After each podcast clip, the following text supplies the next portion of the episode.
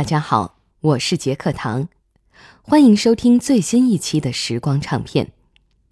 在四川省甘孜藏族自治州的康定县，有一段青藏高原向四川盆地衔接的过渡地带，那里群山争雄，大江奔流，开阔的高山湖泊，激流飞瀑，天然温泉，草甸草原。具有一种摄人心魄的原始美和幽静美，而这一景区竟然是以一首歌的名字命名的。您猜到是哪首歌了吗？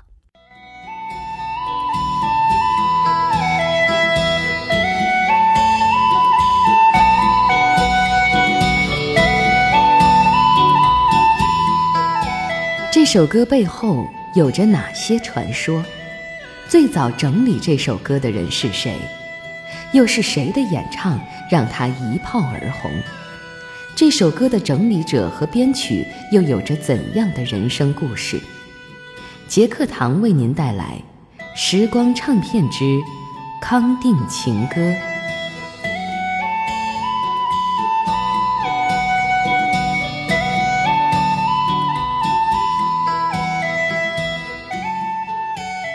康定县的这个景区之所以叫做康定情歌风景区，恐怕是因为这首脍炙人口的歌曲，恰恰就是康定最好的名片吧。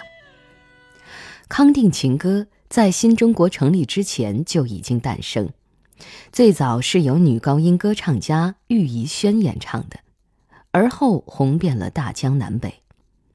而要说起近些年知名度最高的版本，应该是宋祖英、周杰伦和周华健合唱的这个版本了。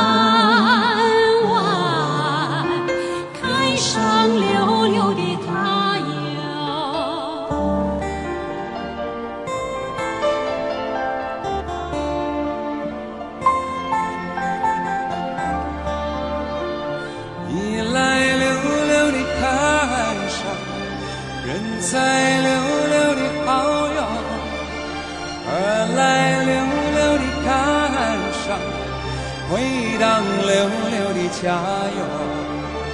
月亮弯弯，会让溜溜的加油。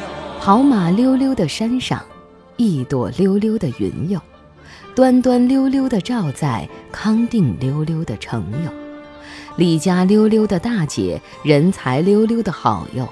张家溜溜的大哥，看上溜溜的他哟。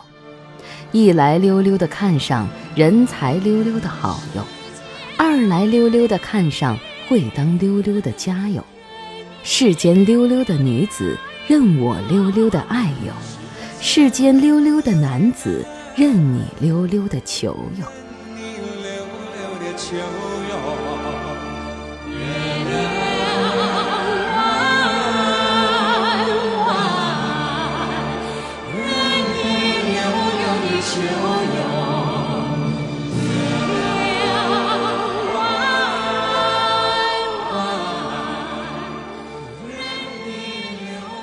很多人都认为这首歌本来就是一首民歌。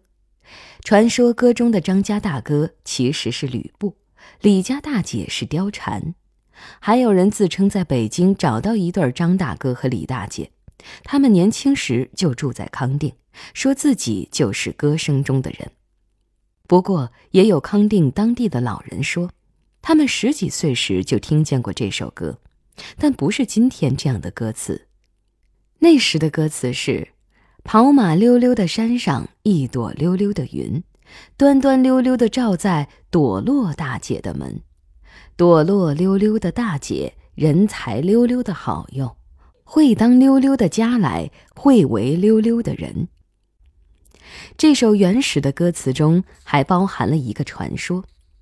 据说康定城有一个卖松光，也就是松明灯的藏族姑娘，名叫朵洛，长得漂亮美丽，举世无双。康定人称松光西施。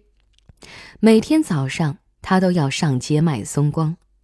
康定人只要听见她叫卖的声音，都要打开门窗探出头来。有的是为了买松光，更多的是为了一睹松光西施的芳容，而康定情歌唱的就是朵落，这可能是康定情歌最早的雏形了。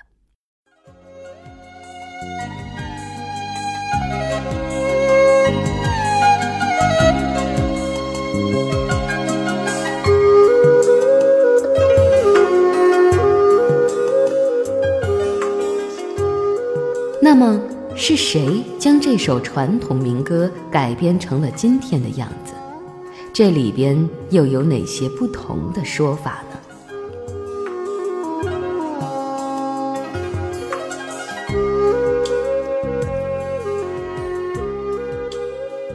有一种说法是，大约是在一九三零年前后。一个叫李一若的小伙子在成都读大学时，与一个同样姓李的女同学谈恋爱。由于女孩是康定人，李一若与她结伴到康定跑马山玩耍时，就根据湘西的一首溜溜调，编了一首跑马歌，唱给李家溜溜的大姐听，以示求爱。不过，由于家人和族人的反对，婚事未能成功。家里不给李一若钱读书，后来还是靠义父和李姑娘的相助，他才完成了大学学业。李一若后来在重庆新蜀报任副刊的诗歌编辑，发表了很多诗歌。解放后，四川宣汉成立了文艺宣传队，李一若任宣传队队长，宣汉文联主委，川北民歌研究委员会委员。他一生最爱搜集整理民歌，创作民歌，而李一若的同龄好友和他的遗孀都多次听他唱过这首《跑马歌》。跑马溜溜的山上，一朵溜溜的云哟，端端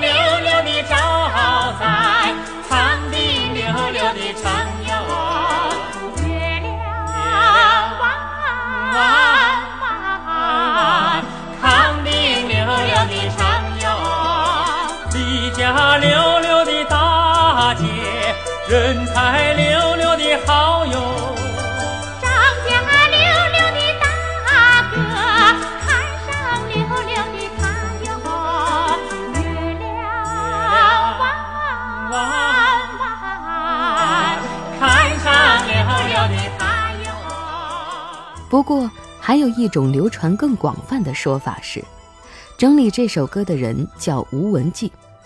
一九四六年五月，吴文季在重庆青木关音乐院声乐系学习。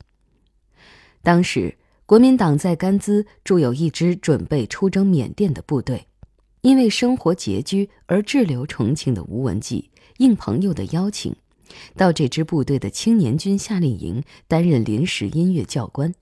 主要任务是教音乐。这里的许多青年士兵都是来自西康少数民族地区的。吴文季根据这个特点，选择了一些在重庆较为流行的康藏民歌和新疆民歌，将它们印成教材给学生们上课。这些歌很受学生欢迎，于是热情的西康青年学生时常来找他聊天儿。给他讲述家乡的民俗趣事，介绍家乡的各种民歌。他们还一起到附近的乡间搜集民歌。而让吴文季印象最深刻的，还要数从这些学生口中听到那最有康定特色的民歌《溜溜调》。根据这首《溜溜调》，吴文季将它改编成了《跑马溜溜的山上》。学生们想不到，普通的溜溜调会被吴老师演绎得如此美妙动听。吴文季也借此进一步打开了康藏民歌这个民族音乐的宝库。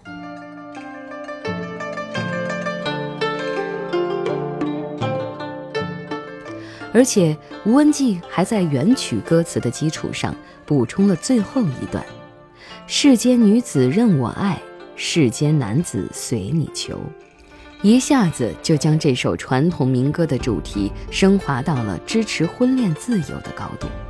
可以说，这是极富有时代特色的改编。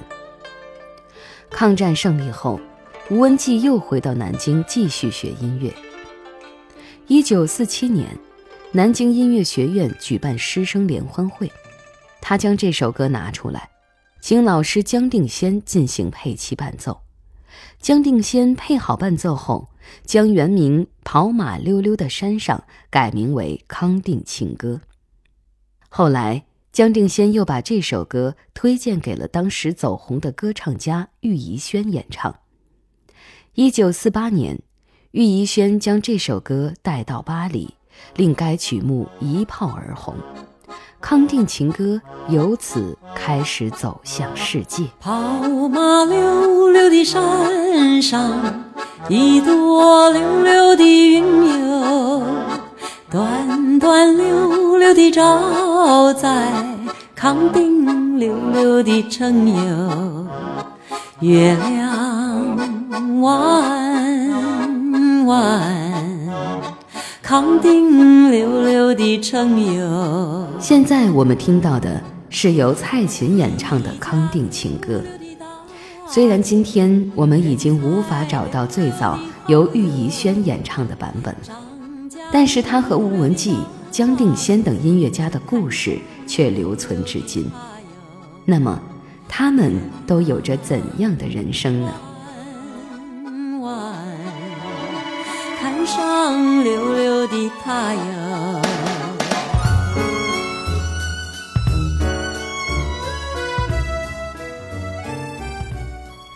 咱们先来说说吴文季的老师姜定先。姜定先一九一二年出生于湖北武汉的一个进步知识分子家庭，父亲曾参加过辛亥革命。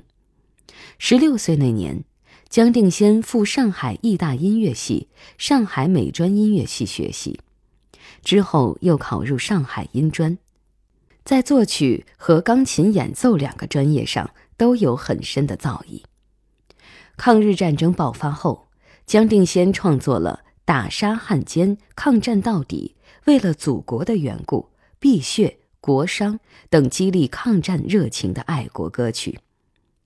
他支持学生研究、编配、演唱民歌，并亲自动手编配了脍炙人口的《康定情歌》。一九四八年，上海大中华唱片公司录制了郁宜轩演唱的《康定情歌》，唱片上标明的字样是“郁宜轩演唱，姜定先编曲”。为什么没有写吴文季的名字呢？这是吴文季自己认可的。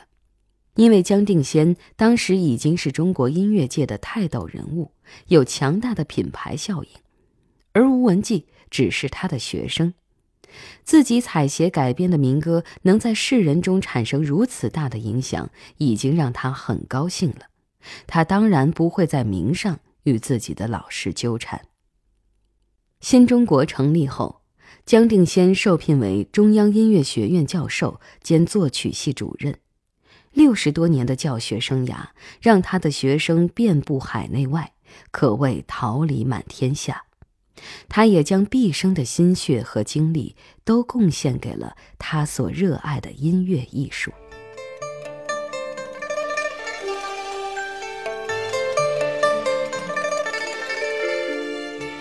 那么，将《康定情歌》唱红的女高音歌唱家。玉怡轩又是怎么与这首歌结缘的呢？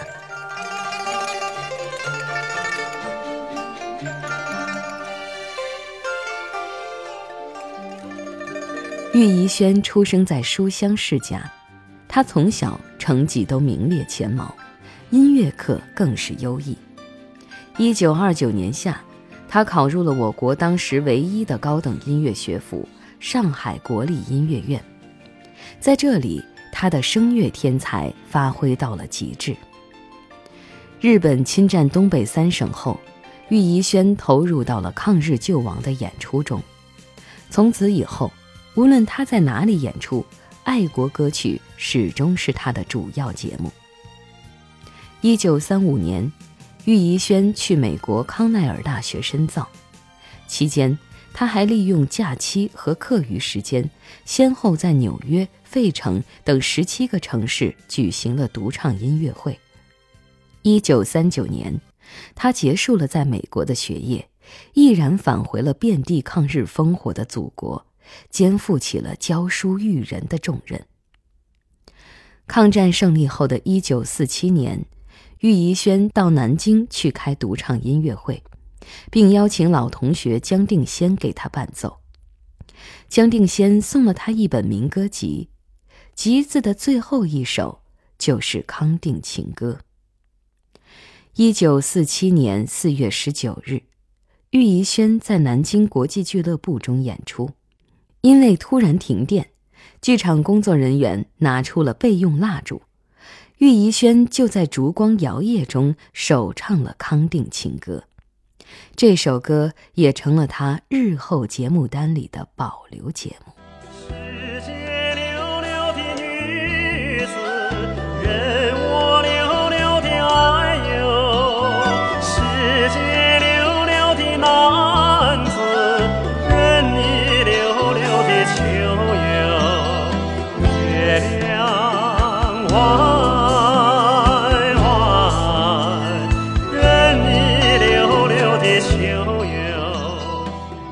最后，让我们再说说这首歌最初的整理者吴文季。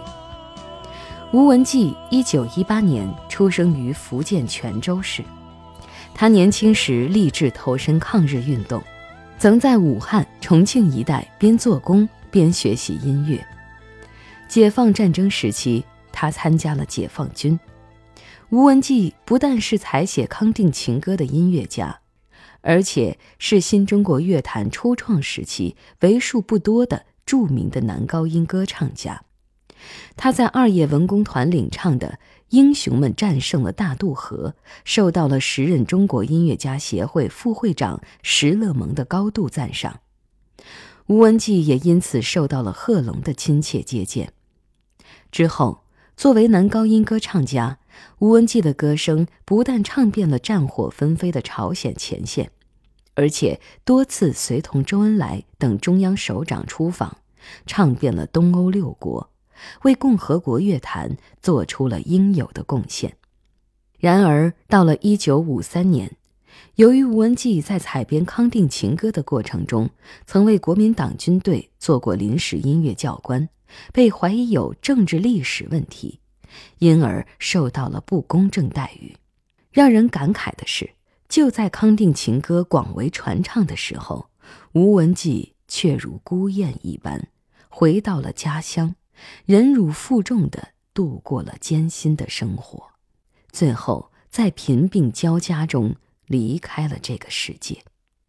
直到一九八六年，吴文季才得以平反昭雪。后来，他的学生朋友为他重新修墓立碑，碑上刻着这样一行字：“他一生坎坷，却终生为自由而唱。”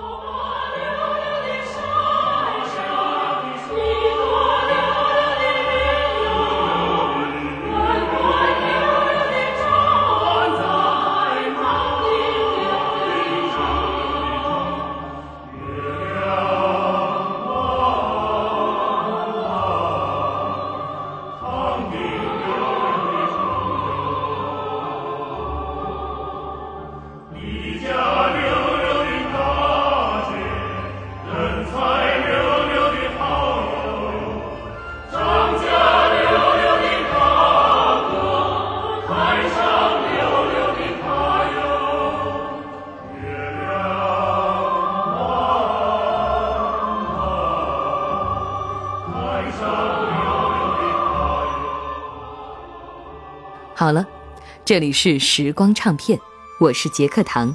最后，我代表节目编辑程涵，感谢您的收听。